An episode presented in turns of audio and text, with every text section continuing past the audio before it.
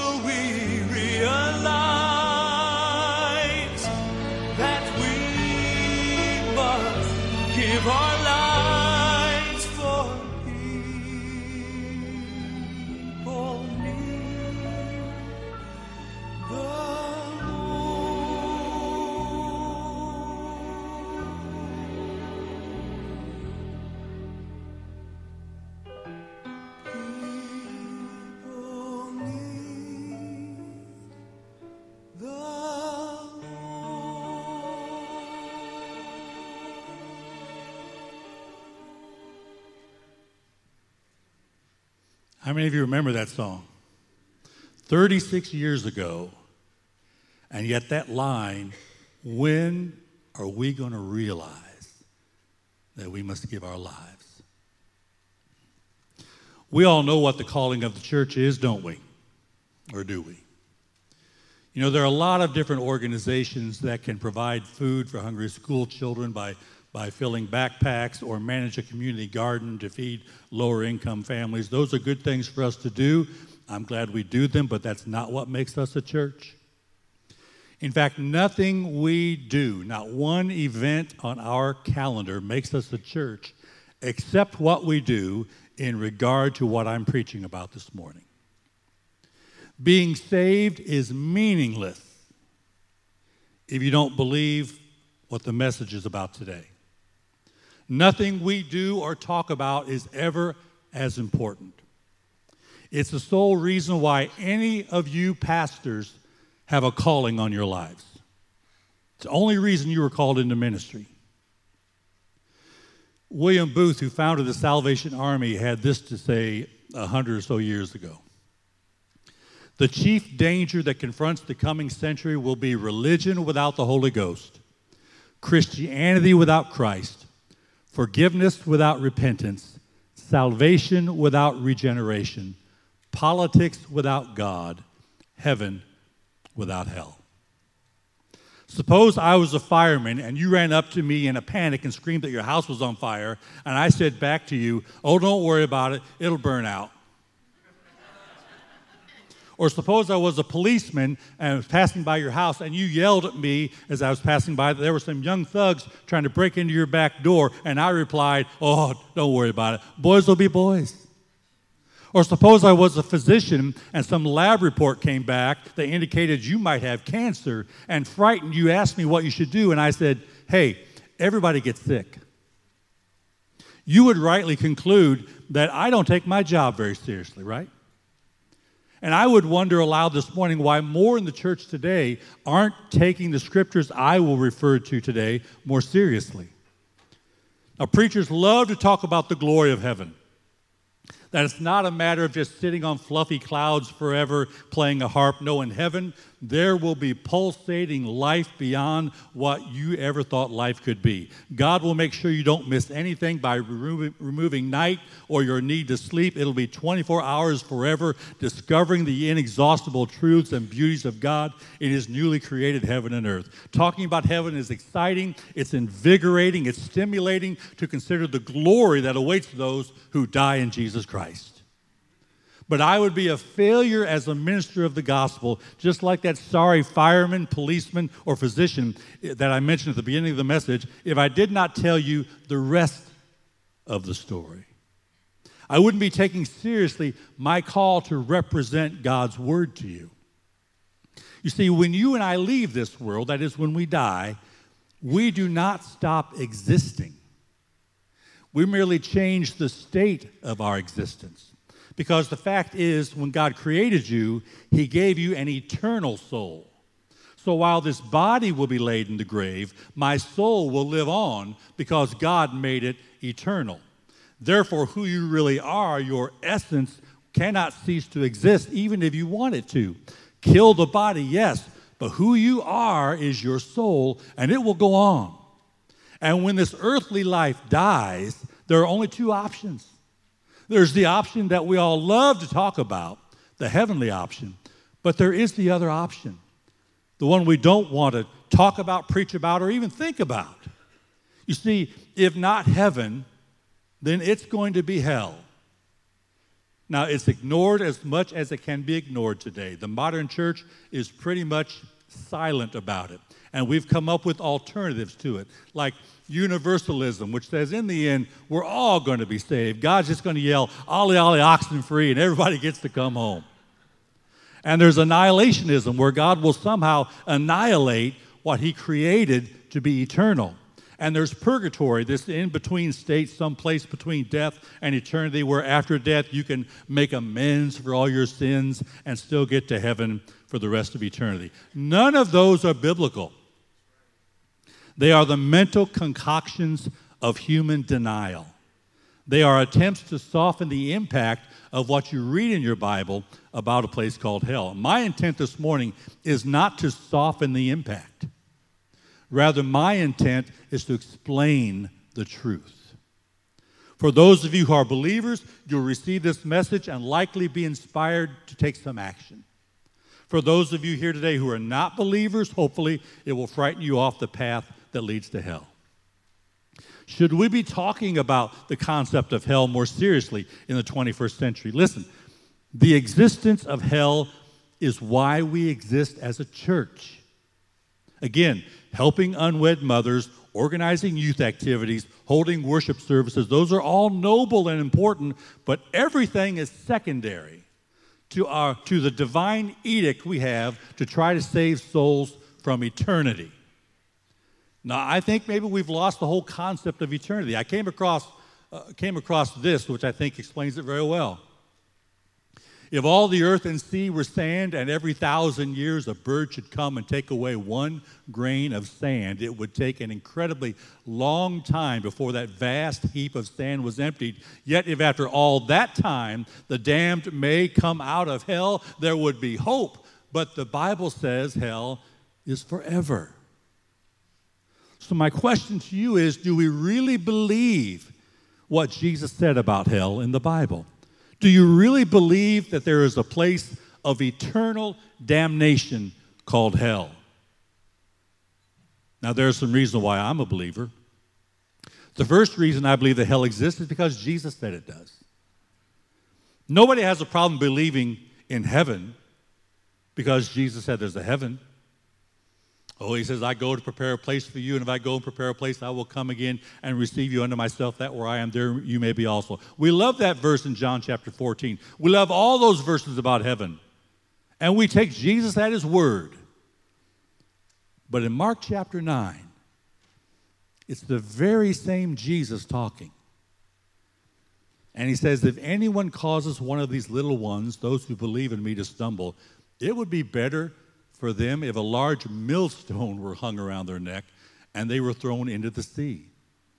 If your hand causes you to stumble, cut it off. It is better for you to enter life maimed than with two hands to go into hell, where the fire never goes out. If your foot causes you to stumble, cut it off. It is better for you to enter life crippled than to have two feet and be thrown into hell. If your eye causes you to stumble, pluck it out. It is better for you to enter the kingdom of God with one eye than to have two eyes and be thrown into hell, where the worms that eat them do not die and the fire is not quenched. That's the same Jesus who gets so excited about an eternity in heaven, but he clearly talks about an alternate reality called hell. So if you can't trust him on this, why can you trust him on this? We don't get to pick the pieces of Jesus that we like and walk away from what we don't like. Uh, I, I had another quotation I saw. It said, It's remarkable to think that none of all the inspired preachers in history of whom we have any record ever uttered such horrible words about the destiny of the lost as our Lord Jesus, meek and mild Lamb of God. Fact is, Jesus said way more about hell than he did heaven. Jesus makes it clear that in hell, Mark chapter 9, hell is to be avoided at all cost, even at radical cost. Better to have one eye or one foot or one hand in this life than to have two eyes, two feet, two hands and go to hell. Better to be severely limited in this life than miss the next life, is what he's saying. And Jesus wasn't saying this to have a soundbite for his crowd to take away with him that day. He really was saying, at any cost, you have to avoid hell. What does a profit a man if he gained the whole world and lose his own soul? Hell. Now, the Greek word is Gehenna, which means the valley of Hinnom. Now, let me tell you about that valley. It was the garbage dump outside the city of Jerusalem. It was a place of avoidance. You didn't want to go there. The stench was unbelievable. It's why we put our garbage out of the curb so someone will come and take it away and we don't have to deal with it. All of Jerusalem's garbage was taken to Gehenna and thrown into this valley of Hinnom where there was always a fire burning. And this garbage burning fire would never go out. It was unquenchable because people in the city just kept throwing more and more garbage into it. And Jesus describes hell as this garbage dump for rebellious souls that is in a constant state of burning fire that'll never go out. And referring to hell, Jesus says in verse 44, it's a place where the worm does not die. In verse 46, he says it again, where the worm does not die. In verse 48, he says it again, where the worm does not die. Now, did you notice I just misquoted all three of those verses? I said where the worm does not die, but what it really says is where their worm does not die. Not plural, not worms. No, it's singular, it's, it's, it's personal. It's their worm. Now remember, he's talking about Gehenna, and here's the deal.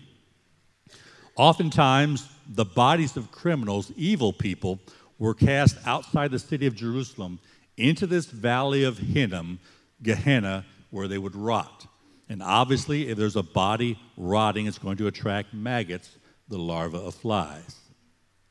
And the maggots eat on the dead flesh. When you and I die, the same thing will happen to us.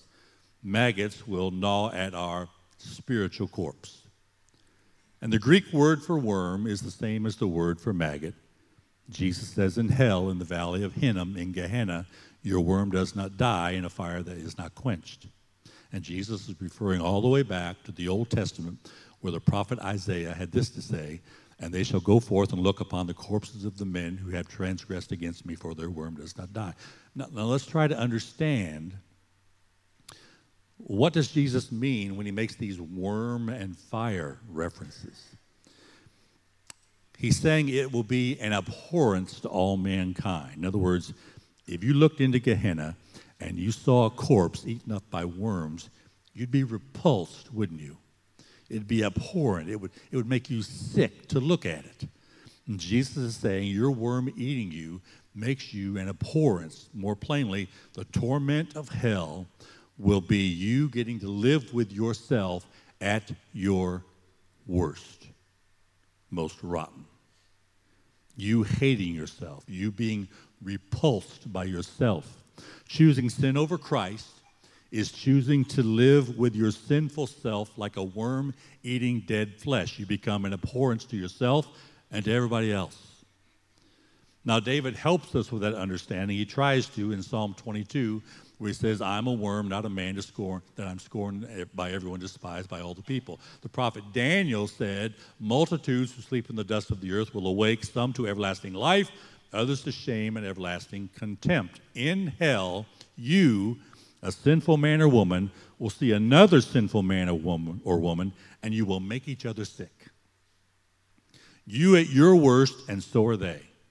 Why? Because everything of God is absent from hell.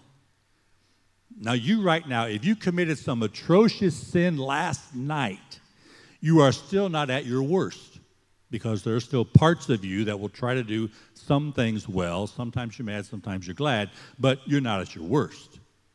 But in the torment of hell, it'll be you and everybody else living with each other eternally at your worst all the time. Their worm does not die. The reprehensible, raw evil will magnify itself with no respite. The drunkard will crave alcohol but never find a drink. The drug addict will crave his next fix but never find one. The adulterer will seek to fulfill his or her lust and find no one to be with. Men and women at their worst face or forced to live with themselves at their worst forever, all because you chose your way, your sin over God's plan. God's plan of salvation and the lordship of Christ.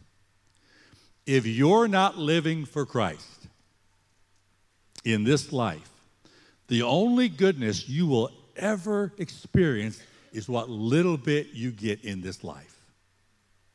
If you are a Christian in this life, the only torment you will ever experience is what you deal with in this life because once you enter into eternity, it's going to be all one way or another all eternal bliss or all never ending torment. Now, you may wonder why was hell even created? Well, we have to look at Matthew chapter 25 God will say to those on his left, Depart from me, you who are cursed, into the eternal fire prepared for the devil and his angels. Satan rebelled against God. He convinced one third of the angels in heaven to join him in that rebellion, to go against God. There was a council in the Holy Trinity which found Satan guilty of heavenly treason and blasphemy. And without a struggle, God crushed the rebellion and condemned the rebels to a place created specifically for Satan and his rebellious kindred, and that place is called hell. And because hell was created for spiritual beings, it exists in the spiritual realm. Now, with the understanding that hell was not prepared for us, for human beings, if it wasn't prepared for people, how do people go there? The only way to go to hell is to be a rebel against God which involves your choice, your, your free will. It's the rebel who says, I don't want to come to God on his terms. And God says, You know what? You don't have to. Did you know God said that? According to Romans chapter 1, you can get to a point in your sin and God will say, God will give them over into the sinful desires of their hearts to sexual impurity for the degrading of their bodies with one another. God will say, Fine. You don't want to obey me. You don't want to live the way I want you to live. You don't want to love me. Then Romans 1:24, God says, He'll give you over to your sinful desires. He will give you the desire of your heart. Like when a rebellious child says to his parents, I don't want to live under your rules in your house anymore. And mom and, mom and dad say, All right, then go. Go. If you choose your way, if you choose your life, your will, rather than Christ's sacrifice, God says, because you choose your sin rather than choosing my son as your Savior, you can have your sin, but you'll have it forever. So hell is a man or woman's choice to be independent from God's rule and Christ forever. That's why if you go to the back of the, of the book, Revelation chapter 14, it talks about those who choose to worship the beast and those who choose to receive the mark. In other words, you make a choice. You, you choose to worship the beast and take his mark, or you choose to surrender to Christ and God's will, and you will spend eternity with whichever one you choose. There's a decision that's made. It's not God wanting to send people to hell. In fact, the Bible makes it very clear God desires for all men to be saved. Not only does he desire it, but he's made, he's made, he's provided for it by the atonement of Jesus Christ. But if you choose sin over God's salvation, he'll give you the desire of your heart, which will remove you from him. And in hell, you will experience the side of God that no one on earth has ever seen. We've read some scripture verses about it, but nobody this side of death has ever seen it. Again, William Booth said the best preparation for young ministers is to let them spend five minutes in hell. He said they will come back and be the greatest evangelist the world's ever seen. The redeeming sacrificial death of Jesus Christ freed God up from having to express his wrath toward humanity. Instead, God the Father took out his wrath on Jesus hanging on the cross. The wrath of an almighty God shot down from heaven and engulfed the Son of Jesus hanging on the cross until he had to beg, Oh, my Father, my God, why have you forsaken me? Why have you abandoned me? Why have you turned your back on me? The plea of a broken Christ. Imagine that. So you and I don't have to experience the wrath of God. But if you die without Christ, you become subject to God's wrath. Something so horrible you could never imagine it. Something that even broke Jesus. A side of God I've never seen, I do not ever want to see. In hell, you will see the just wrath of God forever forever. And people in and out of the church today, a lot of people, they just don't get that. We just don't, don't tell me about that. Now, God is perfectly holy in every aspect of his being. The prophet Habakkuk said he doesn't even want to look at sin. He abhors sin. Your eyes are too pure to look on evil. You cannot tolerate wrongdoing. And yet, when he looks down upon this world, he sees it all the time, doesn't he? Let me explain it this way. If, if yet this winter we get a snowfall, and thinking you're funny, you throw a snowball and hit my wife in the back of the head, she might tear up and ask why you would do that, and her feelings will be hurt. And maybe you'll be ashamed of yourself. Now, if you throw that snowball and hit me in the back of the head, I'm not going to tear up. And I won't care why you did it. And there very well will be a different response. If you throw that same snowball and hit a policeman in the back of the head, it's going to be way worse for you because you threw it against someone with greater authority. If you take that same size snowball and throw it at the President of the United States, you're liable to get shot. Same size snowball, but the standard of the person you assaulted determines the wrath that will come back at you. Same way with sin. If you do wrong against me, that's one thing. But when you sin against God, that's a whole different ballgame because you have assaulted perfect holiness that cannot stand sin. Hurt me, and that's one sinner against another sinner. But when you hurt total, absolute purity, that's different entirely. And offending God cannot be made up by doing good works because the Bible says on your best day, your good works are like filthy rags.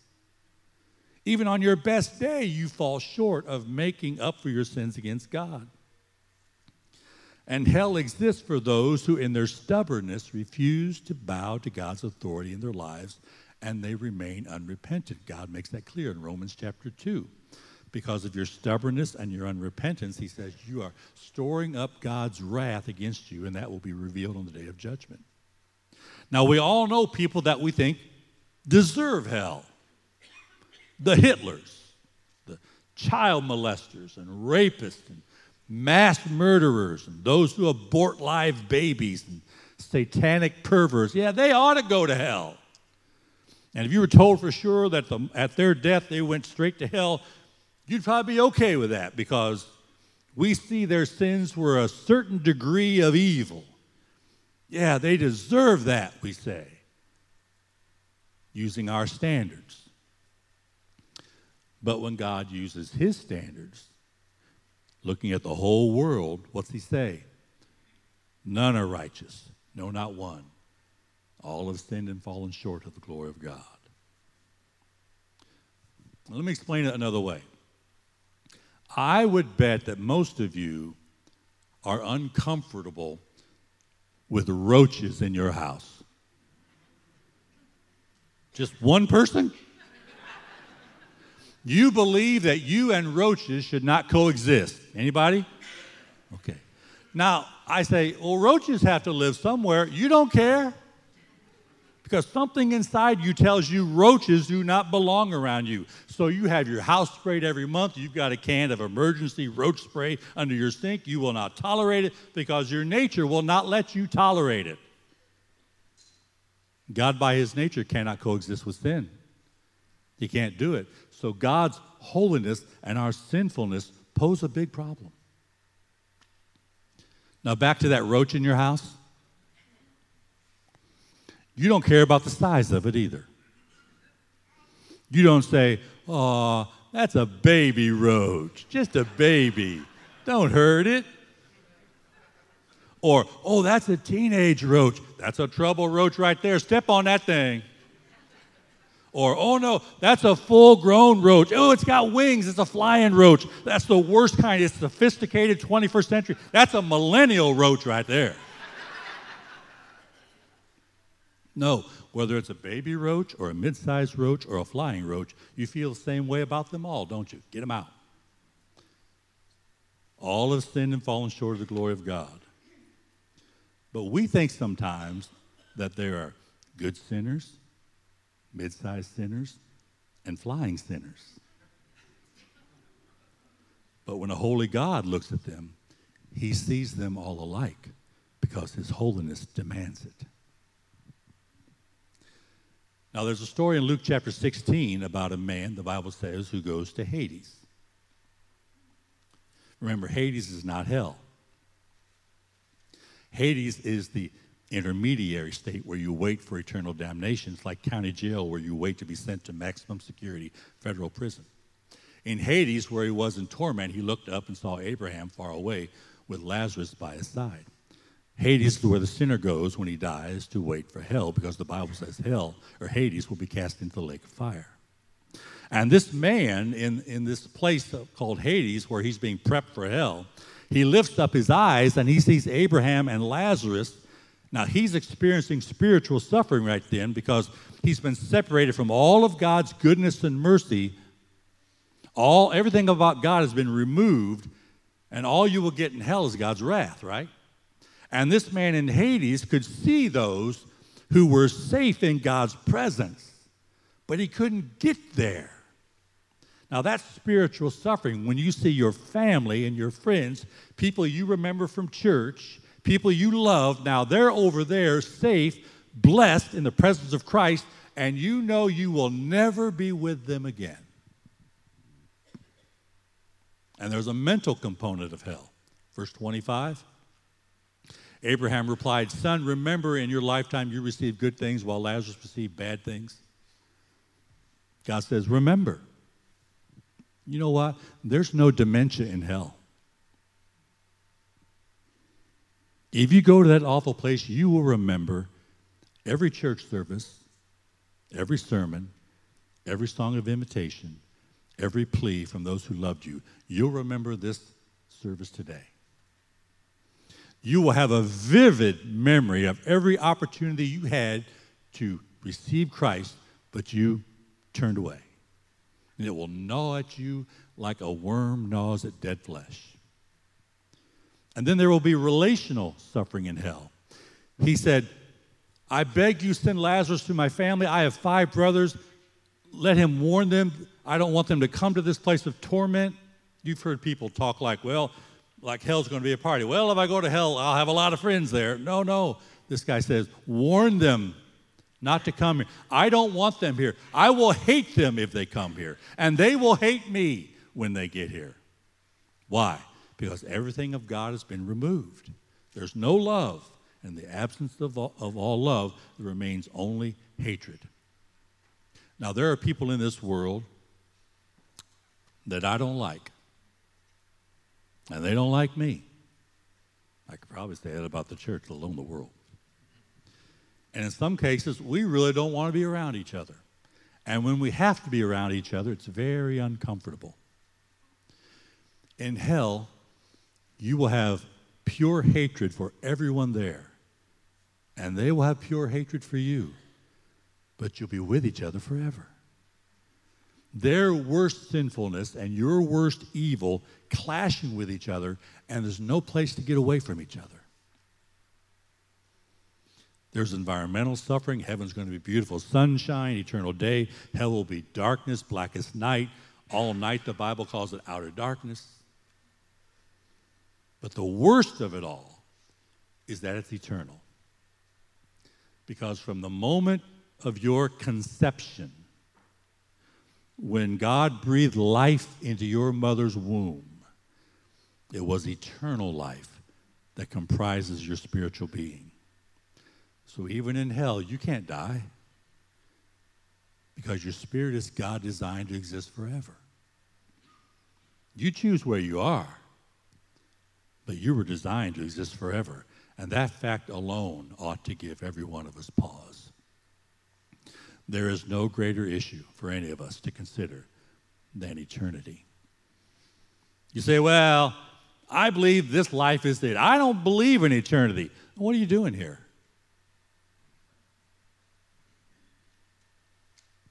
You can walk out and never come back.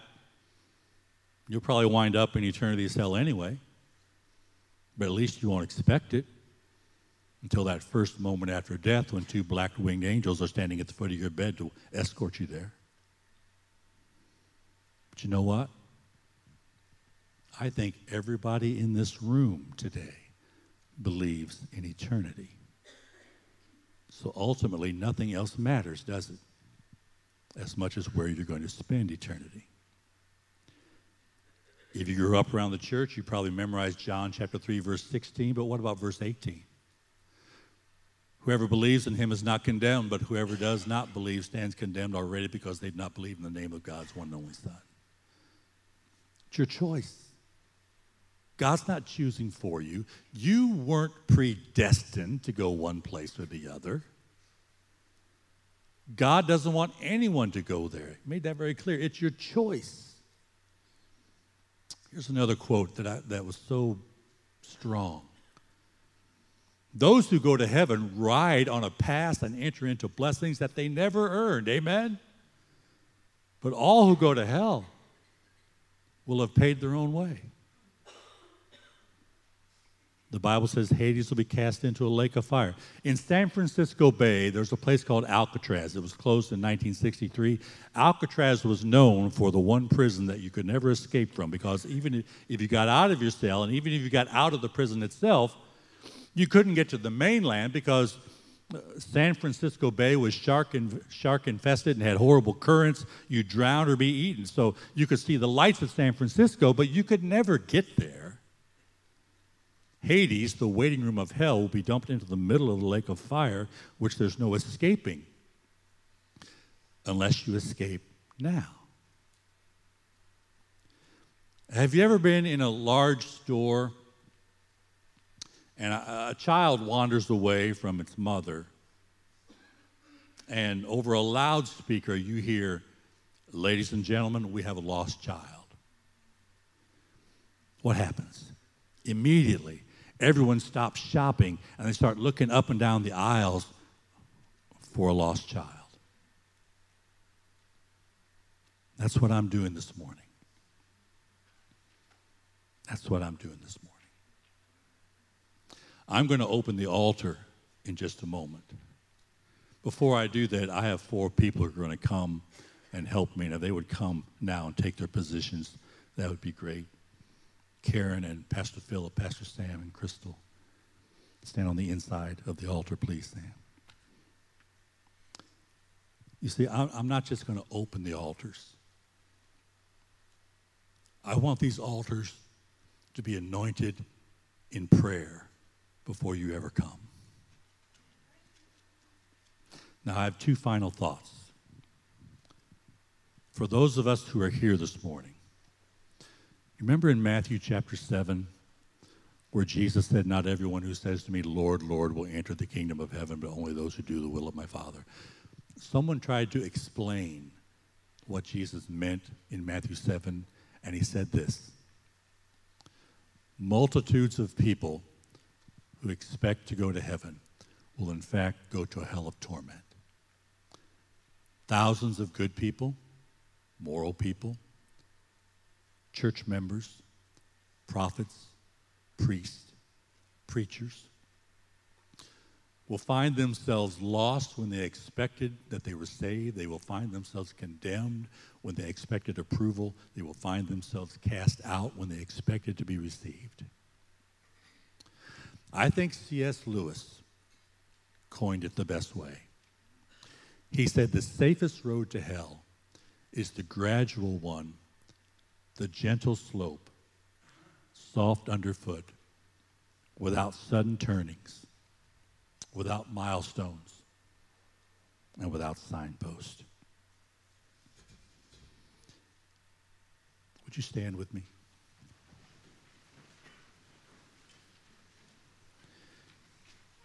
He's saying, you just coast in life. It's very easy for us in the church to drift spiritually, sometimes for years. Unimpassioned, very reserved, lukewarm, not loving God with all of our heart, soul, mind, and strength. And yet believing that God, rather than spewing out the lukewarm, which the Bible says he will do, we believe that he's just going to welcome us home, whoever we are in the church. And so the altar is open, first of all, for you this morning. Doesn't matter who you are. But if you have any doubts, if you lack any assurance that you know you're going to heaven, if your life has not reflected absolute total love for Christ, and you have a doubt, I invite you to come and just clear everything up between you and God at one of these altars this morning.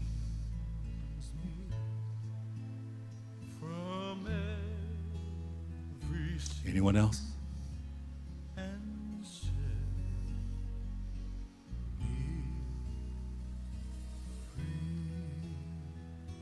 just want to be sure.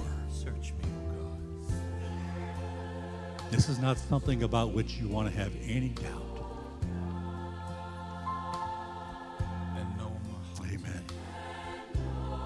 Amen.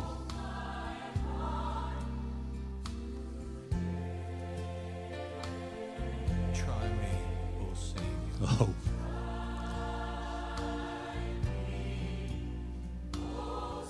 Amen. Anyone else? Anyone else? Time to be absolutely sure.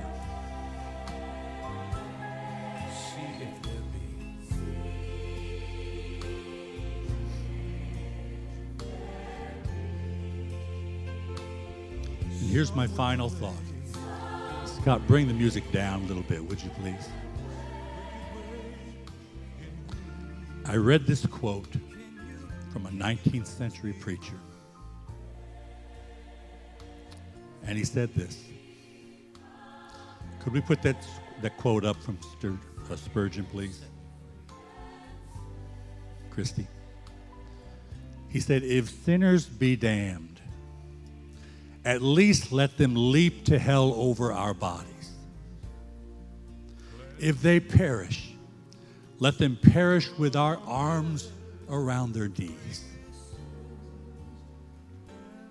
And I would say for those of you who have a child or a spouse, a brother or a sister, a grandchild, or a dear friend who have chosen not to live their lives according to biblical truth, I refer back to how we started this message from Penn Jillette. If you really believe in hell, how much do you have to hate someone not to warn them? We assume they know how we feel, and they assume we're praying about them. You say, Pastor, they've heard us so many times before, and we'll only wind up frustrating them and frustrating ourselves, or worse, maybe causing a rift between us. And I don't want a rift. And I suggest that there is already a rift between the saved and the lost. A rift which can only be bridged by a consistent, prayerful intercession passionate and opportunistic dialogue. Whenever God opens that door, you speak. And so this morning, if you have someone like that, I want you to lay aside your assumptions and refuse to be timid when it comes to your heartbreak over their souls and never, ever stop trying to bring them back into the fold. If someone you love is to be damned, I pray you have at least this consolation. They will not be damned because you didn't warn them. They will not be lost because you stopped weeping over them. They will not be lost because you stopped praying for them. And so, if there's someone like that for you to come and pray for, would you come? Would you come and pray for them this morning? Because you loved them. And they will not be lost because I didn't I didn't pray. They won't be lost because I didn't talk to them about hell. I don't care if it upsets them. I won't stand by and watch them be lost.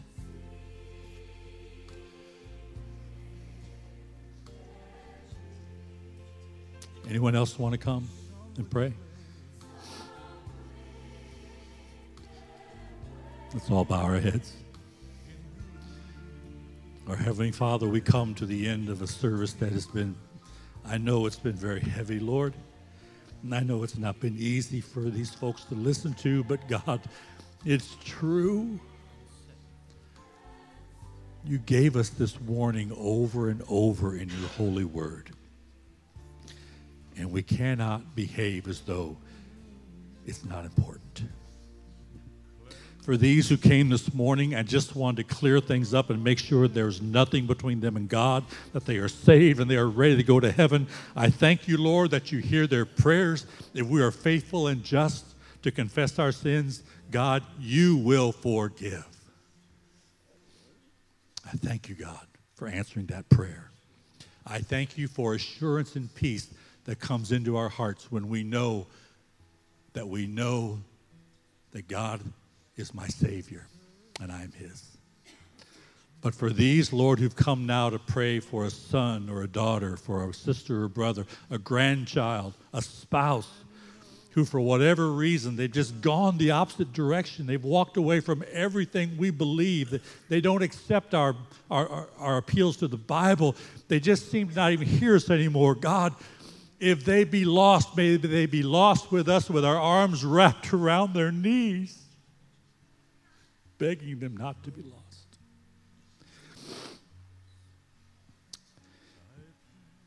Hear the prayers coming from the hearts of these who are here this morning. Infuse them with your love for their loved one. And may they never see them as anything but a spiritual child who needs to come home to a loving God. Thank you, Lord, for searching hearts and opening our hearts to your love and grace today.